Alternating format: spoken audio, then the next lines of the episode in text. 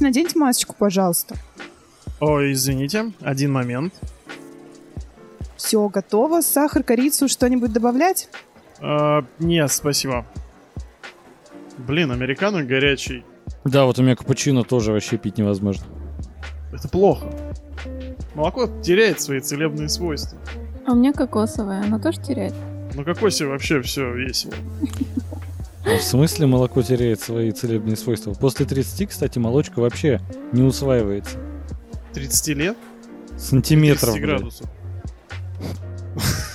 Бля, у меня молочка не усваивается вообще. После 30 лет, конечно. Ты что, не знал этот факт? Нет. Ты вообще знаешь тот факт, что, по-моему, мы единственные млекопитающие, которые питаются молоком других животных? Кошки. Че кошки? Пьют коровье молоко. Ты заставляешь свою кошку. Чего? Гей. Гей? Да, гей, бля. Не пей, а гей.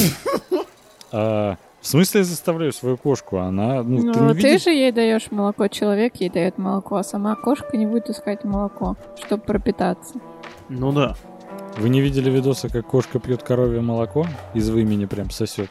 Или как, к примеру, котенок присосался к груди какой-то собаки? Так это котенок? Ну типа, когда взрослый особь-то уже... Извините, у вас зарядки для айфона не будет? Окей, сейчас принесу. Спасибо.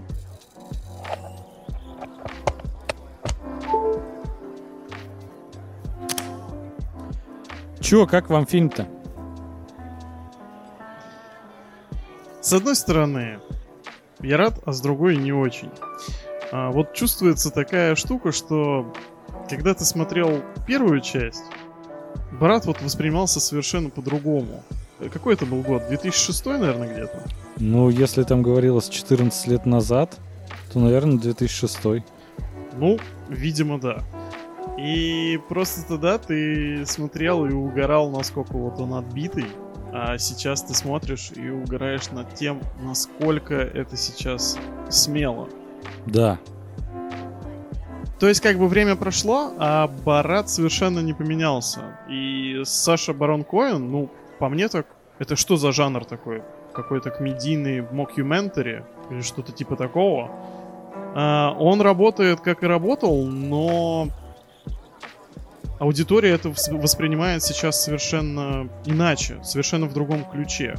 Как будто это был какой-то просто эпатаж, а сейчас это моветон, что ли. Это какой-то просто сборник пранков. Но если в первой части казалось, что это просто шутка ради шутки, типа, знаешь, ой, забавный пранк, то тут во всем этом есть какой-то политический или толерантный посыл. И это, кстати, вообще неплохо. Но мне кажется, что Коэн всегда издевается над устоями общества. То есть над какими-то демократическими ценностями. Ну, сейчас, да, это просто было приурочено именно к выборам в США, но... По мне, так он и всегда и работал в таком стиле. Да не, просто понимаешь, тут, если он обычно обсирал, так сказать, ну, подстебывал... Обывателей. Ну да, какие-то такие общемировые ценности, общенациональные, то тут он как будто вступил в борьбу против зла, так сказать. То есть очень многие ведь американцы недолюбливают Трампа, очень многие как раз считают его расистом и все прочее. И он как раз именно это обсмеял. Чтобы, знаешь, ну, пранк, который большинству понравится. Это такой стёб, который поднимает очень важные вопросы как американцев, ну, наверное, в большей степени американцев, ну и вообще всего мира. И он не выглядит как насмехательство над чем-то с теми же евреями или еще с чем-то. Это действительно как поднимание большого вопроса и просто показывает это с другой стороны. И поэтому это народу так зашло. Возможно, здесь он гораздо ближе именно к политической сатире, но хоть это и главный лейтмотив фильма, я почему-то больше внимания обращал не над издевательством над республиканцами. Здесь настолько много издевательств над женщинами, что почему-то для меня это выходило прям на первый план. Ну да, но тут опять же это издевательство. Многие комики поднимают какие-то остро-социальные вопросы и как бы постоянно как раз и говорят то, что они это делают специально, чтобы общество к этому нормально относилось и прочее. К примеру, даже те же ребята из ЧБД, насчет которых мы уже много раз говорили, они говорят, что таким образом типа общество выплескивает свой негатив и прочее. И чаще всего я был уверен, то, что ну, на самом деле это не так. Типа это неплохое такое прикрытие, но на деле выходит, что они просто угорают и все. А тут как-то... Ой, согласен. Больше как раз есть во всех пранках и в стёбах от Саши Барон Коэна то, что он как раз больше топит за феминизм, за права женщин. И это как раз клево при условии, как жестко он это обыгрывает, но постоянно там, типа, знаешь, как его дочь мечтает оказаться в золотой клетке, как Мелания Трамп, вот это все. Ну, типа, ты в любом случае понимаешь, что это пиздец. Типа, он как бы показывает то, что другого варианта вообще нет. Это по-любому очень плохо. Настолько плохо, что вот даже такие персонажи могут об этом только мечтать. Мне вот, малек, не понравилось то, что... Я понимаю, без дочки постоянно в кадре у него бы не вышло рассуждать там на тему современного там, радикального феминизма. Но у меня было постоянно такое ощущение, что она не то чтобы на себя там одеяло перетягивает, но то, что она вот отнимает какую-то львиную вот долю времени самого Бората, а вот хочется прям вот смотреть именно на его какие-то злоключения. Но дочка вроде справилась, но ее почему-то, по мне, так слишком много в фильме. Блин, я от нее вообще в восторге был. Причем, знаешь, ну, я не знаю, где... Саша нашел такую замечательную актрису, но она настолько отбитая, насколько и он, только она, знаешь, это как молодая свежая кровь. Вера появляется сразу в будущее поколение, потому что она прям, ну, на уровне его, и это очень круто. Мне вообще... первый фильм, мне казалось, это набор таких пранков, которые, ну, особо в себе вообще ничего не несут. Это просто шутка ради шутки, там, типа... драка с этим его продюсером, или кто он ему был. Азамат богат. Да. Вот это голая драка двух мужиков. Ну, типа, нет никакого посыла, никакого скрытого смысла в этом. Это просто, ну, шутка, и все. Я к тому, то, что, ну, хочется комедию какую-то уже... Ну, не то, что поумнее, но которая в себе что-то несет. Не просто была бы смешная шутка ради фиг пойми чего. То есть, знаешь, ну, времена таких комедий, где шутка была просто не к месту смешная, но из этого состоял весь фильм, как вот набор скетчей как раз.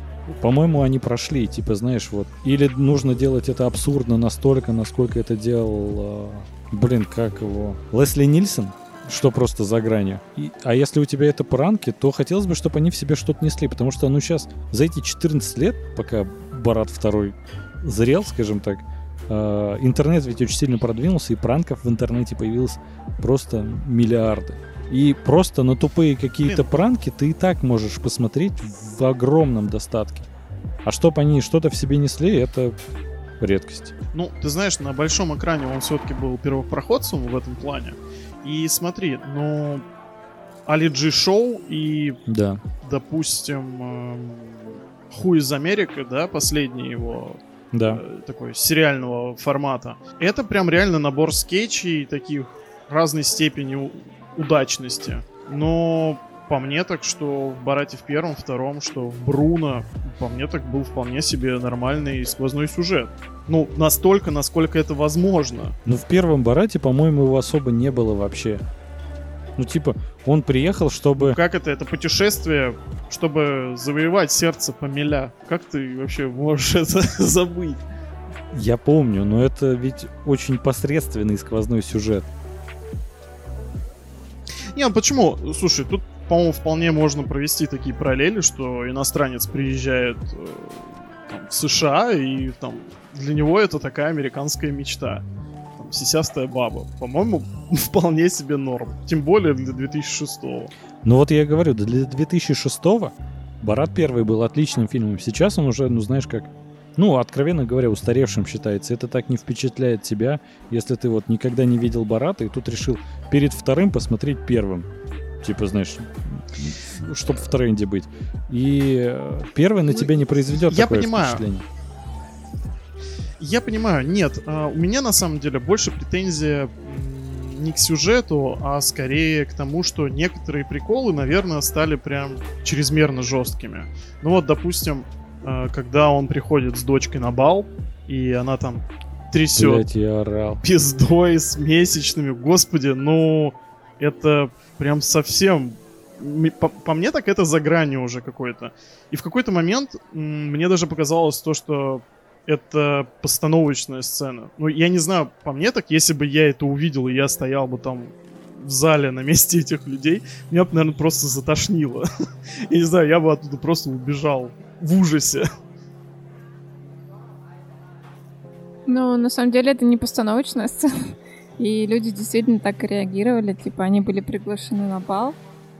И в какой-то момент они что-то поняли, но когда начался вот этот танец с месячными, люди, ну, многие потом говорили, что просто, типа, уходили, не хотели, типа, присутствовать в этот стыд.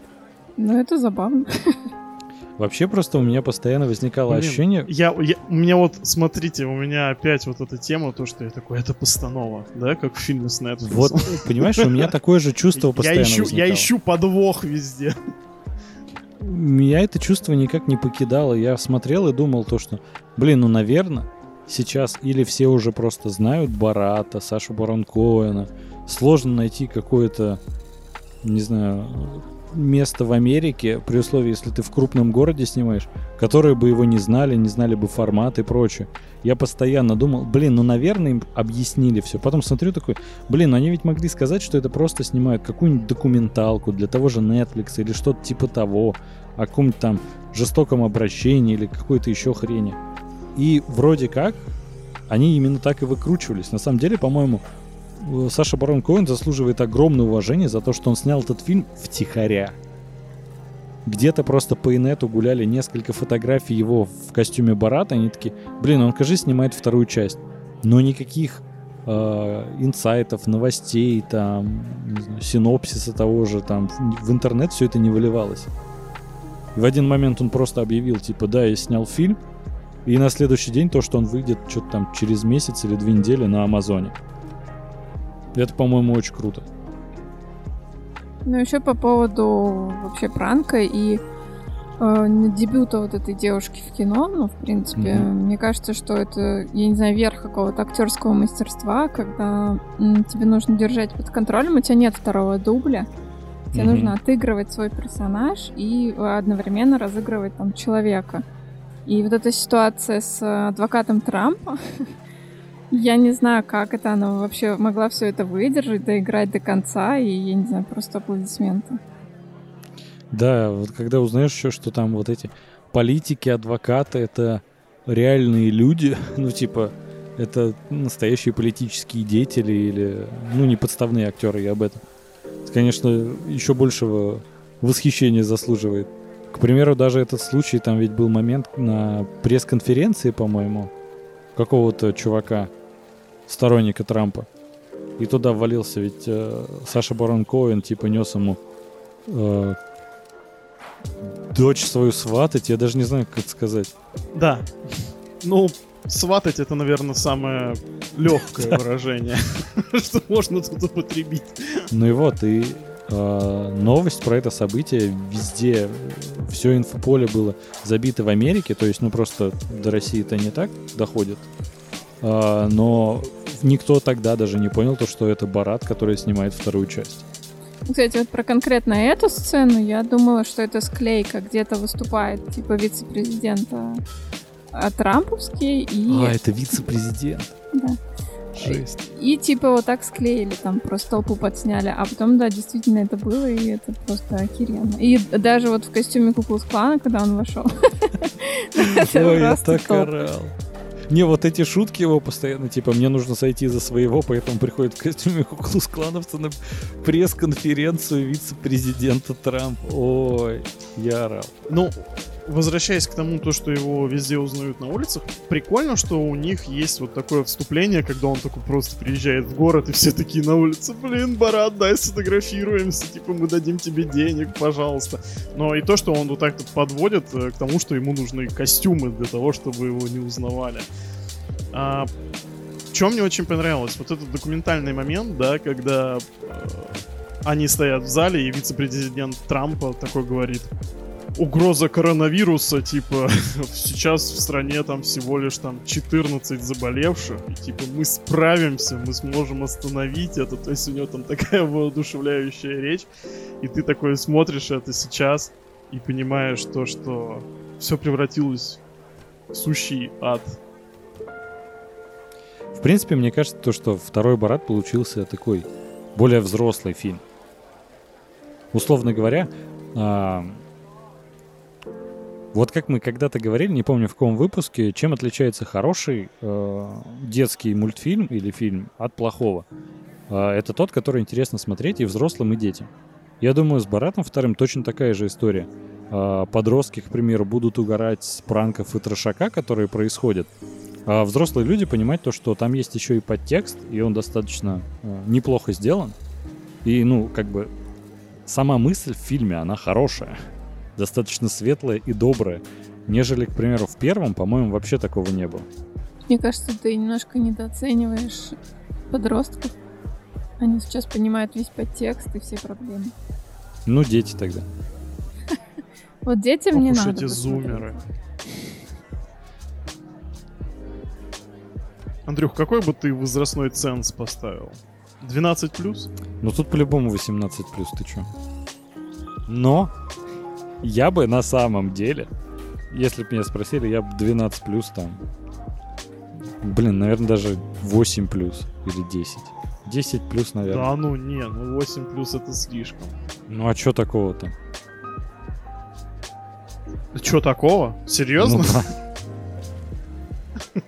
Окей, ладно. Нет, ну ладно. А что понравилось? Шутки про евреев все такие же жесткие. Ты представляешь, вот какой уровень самоиронии у человека, который, будучи евреем, вот так вот показывает, какой нос должен быть у еврея, типа, и радуется тому, что доктор не подумал про его дочку, что у нее еврейский нос. Ну, это все равно, знаешь, настолько было утрировано и как-то гиперболизировано. Жирно? Ну да, типа слишком жирная сатира, поэтому ты сразу понимаешь, ну когда он показывает нос там чуть ли не до пола, ну, ты понимаешь, что чувак просто угорает. Но опять же, когда понимаешь, что он это снимал с реальными людьми, это все реакция живых, настоящих людей, это прям очень круто. Мне интересно, сколько вообще таких пранков у него было, которые он записал, но, условно говоря, реакция человека не подходила под тон или контекст фильма. То есть сколько там материала не вошедшего, это кладезь. Мне вот интересен такой вот технический момент. Ну вот, допустим, помните, они в общественном туалете, я не знаю, в кафе, заправку, что это было, где типа, давай, высирай ребенка, типа, высирай ляльку. Вот. И туда заходят два чувака поссать в этот момент. И один не заблюренный, а другой как бы с таким с размытым лицом. Вот как это происходит? Они типа заканчивают съемку, подходят к людям и спрашивают, можно типа оставить вас в фильме или нет. Да, я думаю. То есть так. Помнишь, в первой части ведь тоже там были часто заблюренные лица? Да, я думаю, это вполне стандартная история. То есть ты подснял сразу, подходишь к чуваку, говоришь, что это пранк, мало ли. То есть, ну ты же понимаешь, он может там, грубо говоря, тебе в туалете там кивнуть, сказать все окей, а потом выйти там, не знаю, пожаловаться, вызвать полицию и что-то прочее. Ну, то есть у тебя могут возникнуть какие-то проблемы. Ну вот смотри, допустим, в Who is America, вы смотрели, нет? Нет. Там был такой момент, когда он наряжается в какого-то супер вояку израильского, который начинает там типа инструктировать людей о том, как надо противостоять террористам, если я не путаю. И там был какой-то чиновник, который он такой, и ты ему там должен кричать слово на букву «Н», типа, чтобы он испугался и убежал, типа, от тебя. Ты готов, типа, репетируем? И он такой, да. И он такой, давай, кричи слово на букву «Н». И он такой, нигер, нигер. А после этого там был страшный скандал, просто какой-то невообразимый, что, ну, типа, этого мужика то ли уволили, то ли, блядь, там его судили, ну, что-то такое прям было. И, то есть, это как? У чувака там, грубо говоря, из сортира они спрашивают, можно вас вставить в фильм или нет. А тут у чувака, у которого там берут, ну, интервью там, или, ну, не интервью, а съемки с ним проходят. То есть у него не спрашивают и просто это вставляют в фильм. Но я думаю, что если бы он знал то, что на самом деле это Барон Коэн там просто прикалывается, и то, что для его жизни это будет нести какие-то катастрофические просто последствия, что он согласился, что ли? Мне показалось, что в туалете была установлена камера скрытая, типа.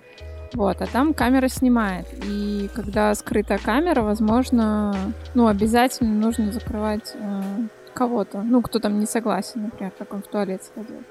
А тут же, ну, на камеру... Возможно, это что-то другое. Потому что в туалете действительно, ну, как бы по съемке мне показалось, там просто, ну, камера куда-то впихнута была. Вот. Мне больше интересен момент с гинекологом. Когда они приходят вытащить ребенка. Ну, окей, они могли бы вдвоем прийти вытащить ребенка. Но с камерой, как они это обыграли, я не понимаю. Это же, ну, очевидно, что это пранк, когда с камерой. Ну, слушай, опять же, я думаю, они... Не, ну, возможно, они пришли такие, типа, мы снимаем передачу, там, типа, беременна в 16, да, да, да, типа да, такого да. Что-то. Там же, на самом деле, в Америке этих шоу пруд-пруди. Поэтому сделать такое шоу, аналог какого-то документального, вообще, по-моему, сложности никакой не составляет. И многие на это ведутся, потому что, ну, у них ведь это гораздо более развито. У нас ты сразу будешь думать, ну, если еще лет 10 назад вообще такое представить было сложно, то сейчас ты такой думаешь, ну, наверное, пранк для Ютуба или там, ну, что-то для Ютуба больше, чем для телевидения. А в Америке, я думаю, с этим вообще проблем нет, многие на это ведутся. Типа скажут, мы там вставим ваши эти... адрес вашей клиники или какие-нибудь реквизиты там в титры и прочее. Они такие, ой, без проблем. Точно такая же ведь история была. Кстати, с этим. Возможно, немножко по-другому. Может быть, они, допустим, приходят в кабинет там гинекологу или там в магазин, и они заранее подписывают документы о том, что они дают разрешение на съемку. Ну да, да, вполне. Там ведь еще... это демократия, нам не понять, да? Так, я к чему? Ведь еще тот же момент, который... Нормально она раскачала, ага. Да? Так вот, тот же момент в клинике пластической хирургии, когда, типа, вы можете сделать такой, ну, бюст. Бюст? Вы в смысле сиськи, буфера, титьки? И когда он сам потом сказал титьки, типа, ну, а вы бы с ней переспали? Если бы вас здесь не было, да, типа, ну... Это же явно им сказали, ну, если это, конечно, не подстава. У меня постоянно возникало ощущение, что это подстава, но есть какое-то доверие к Барону Коэну, то, что, ну, подставу снять не сложно вообще. А такой достаточно клевый пранк, это прям нужно уметь. И он умеет, по-моему, поэтому в этом плане я ему доверяю. Когда он на балу спрашивает у мужика такое, сколько бы дал за мою дочурку, там, типа, да. Он такой, 500 баксов, и там дочка, это отвратительно, бля. Ну, вот там вот понятно было, что чувак, ну, прям реально угорает, просто стоит. Я думаю, конечно, Коэн все равно ему жизнь сломал тоже. Мне очень понравился чувак, который факсы отправлял, такой невозмутимый. Да. И там такая дичь приходит, он такой, типа, что мы отвечаем? Мне очень понравилось в этой части, что упомянули узбеков. И как у них воруют урюк. Ну и еще какие-то моменты. Да, когда переписывался этот Борат с Нур-Султаном, я привяжу тебя к двум узбекам, у которых сворую урюк, и они тебя разорвут на две части. Как я орал, и видел бы ты лицо Адель в этот момент. Это топ. В какой-то момент шутки про узбеков стали в 10 раз смешнее. Кстати, по поводу национальности. Мне так сложилось, что я знаю очень много казахов в своей жизни, и они там все ненавидят Барата. Ну, то есть весь Казахстан там, ну, наверное, часто вы слышали новости, как там просто его объявили в уголовный розыск, грубо говоря. Вот. А в этой части, мне кажется, что он как-то немножко, не знаю, возвысил, что ли, они там, типа, заразили весь мир коронавирусом, это же прикольно. Охуенно прикольно, просто пиздец. Ну, Ну, как тебе сказать? Не, ну то, как показывают Казахстан, я в шоке просто. Это какие-то... Они же, по-моему, это в Румынии снимают, да? Да. Какие-то цыганские поселения, просто никакой цивилизации, это жесть. Как думаете, вообще этот фильм в итоге, он ведь вышел до выборов, он повлиял на электорат?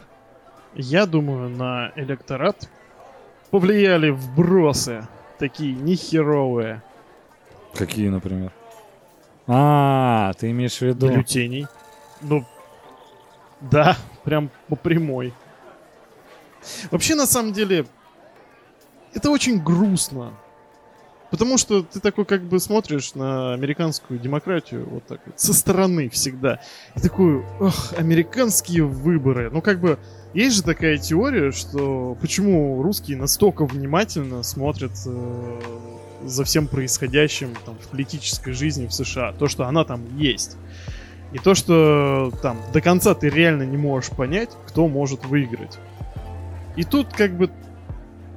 Вроде бы страна, которую всегда все брали в пример, и тут как бы, ну, настолько ужасные фальсификации. Слушай, эти видосы, которые Трамп выкладывает в Твиттере с вбросами, они настолько постановочные, ну, как мне кажется, что, я не знаю, там снимают просто, типа, как-то из-под тишка и все такое. Я в это не верю, если честно. Не, ну, информация о некоторых фальсификациях все-таки была уже...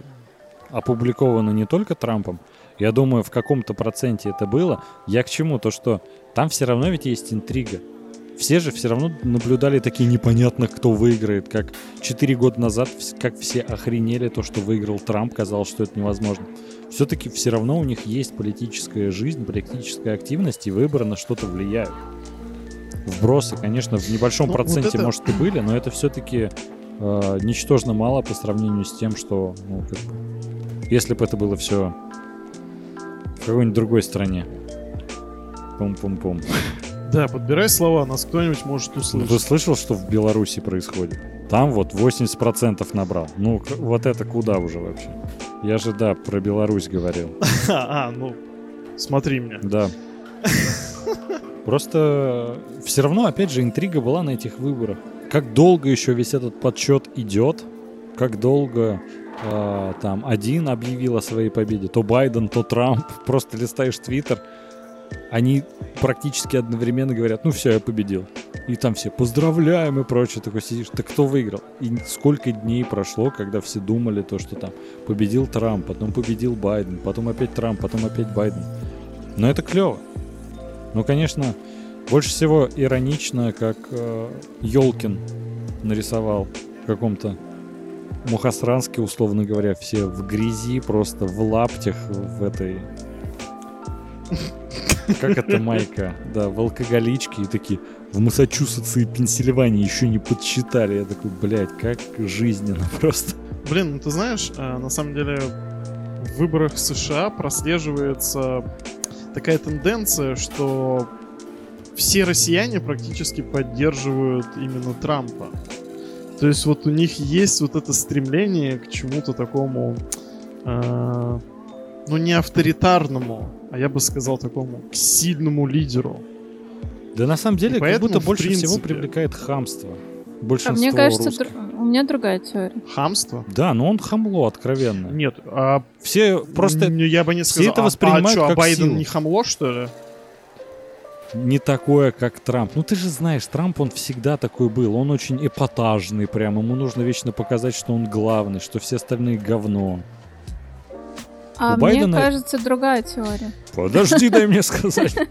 Хоть старика обсуждать. Да там два старика, там выбор невелик.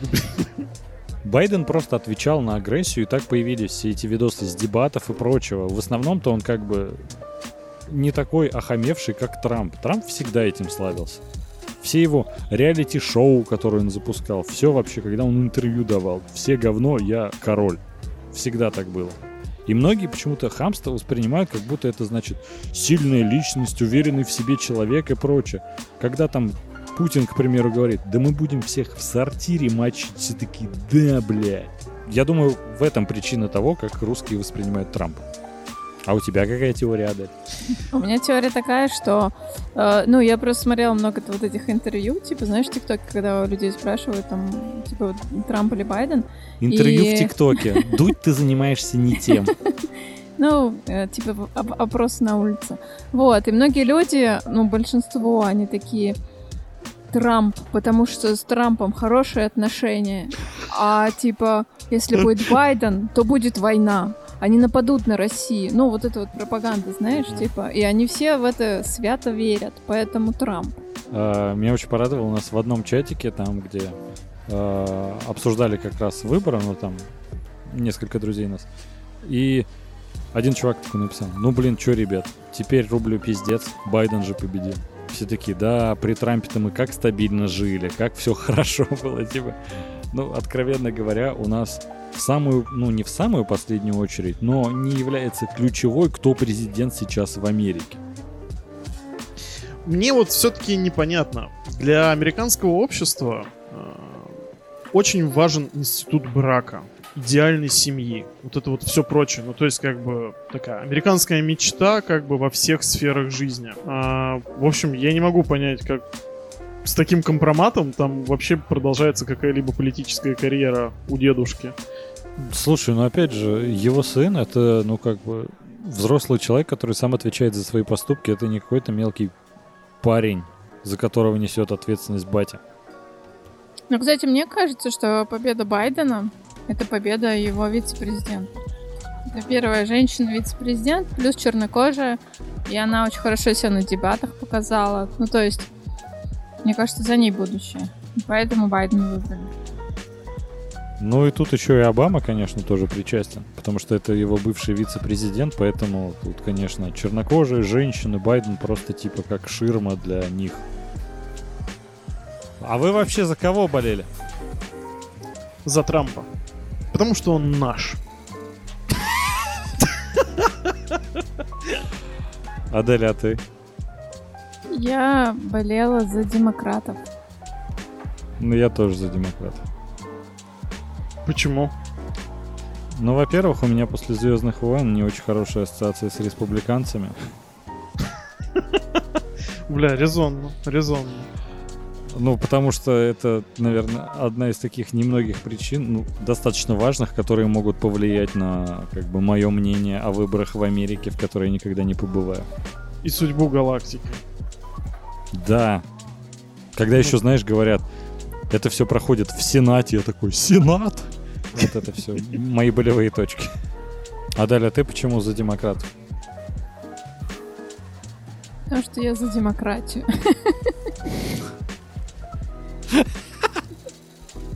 Ну, не поспоришь, да.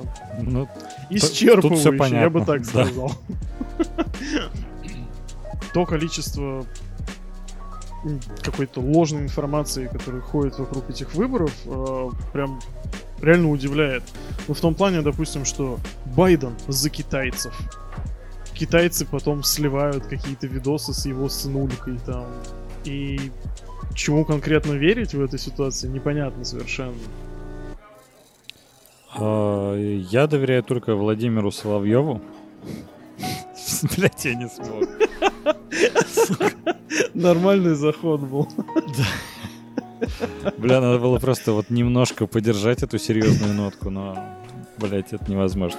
У меня по большому счету один вопрос. Какое дело нам всем вот в России до того, кого выберут президентом в Америке? И все в России такие: кого выбрали? Обаму? Ну хорошо, он за нас. Кого выбрали? Трампа? Ну все, он точно за нас. И становится только хуже. Типа. А вы помните такое кринжовое видео, где такой чувак садится с бутылкой шампанского, открывает ее, такой: Трамп наш, парам-пам-пам-пам. Ой, да. Вообще все эти теории, то, что русские там вмешались в выборы в Америке, поэтому Трамп выиграл. Ну, первое время, конечно, все не верили, потом вроде как какие-то пруфы хоть стали появляться, но мне очень нравится шутка Дениса Чужого, то, что русские не могли повлиять на выборы в Америке, потому что русские не могут повлиять на выборы в России.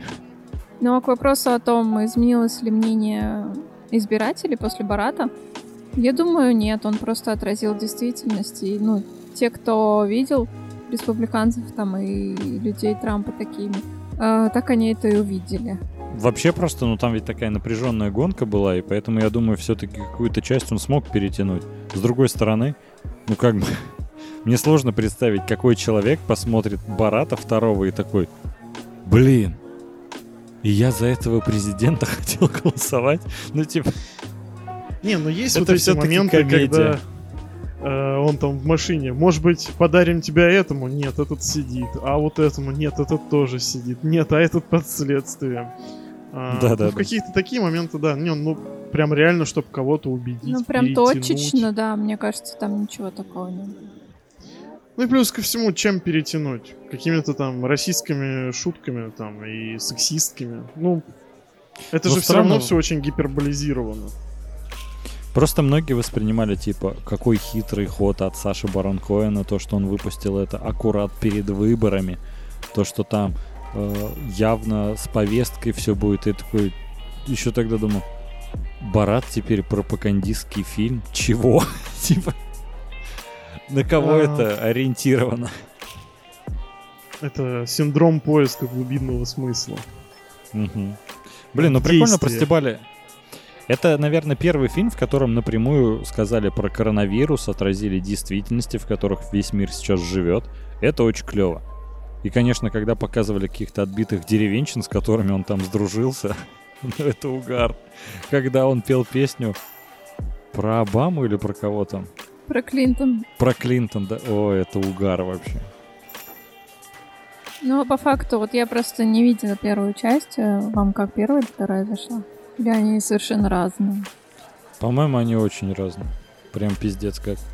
Но это мне больше понравилось, чем первую часть? Серьезно? Нет. Да я бы и вторую не смотрела просто.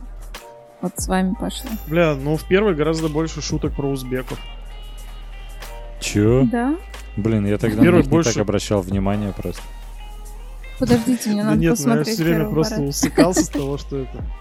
а вот это прекрасный Казахстан, здесь вот там рядом эти живут, а тут урюки узбекские, блядь. Такой с ненавистью, блядь.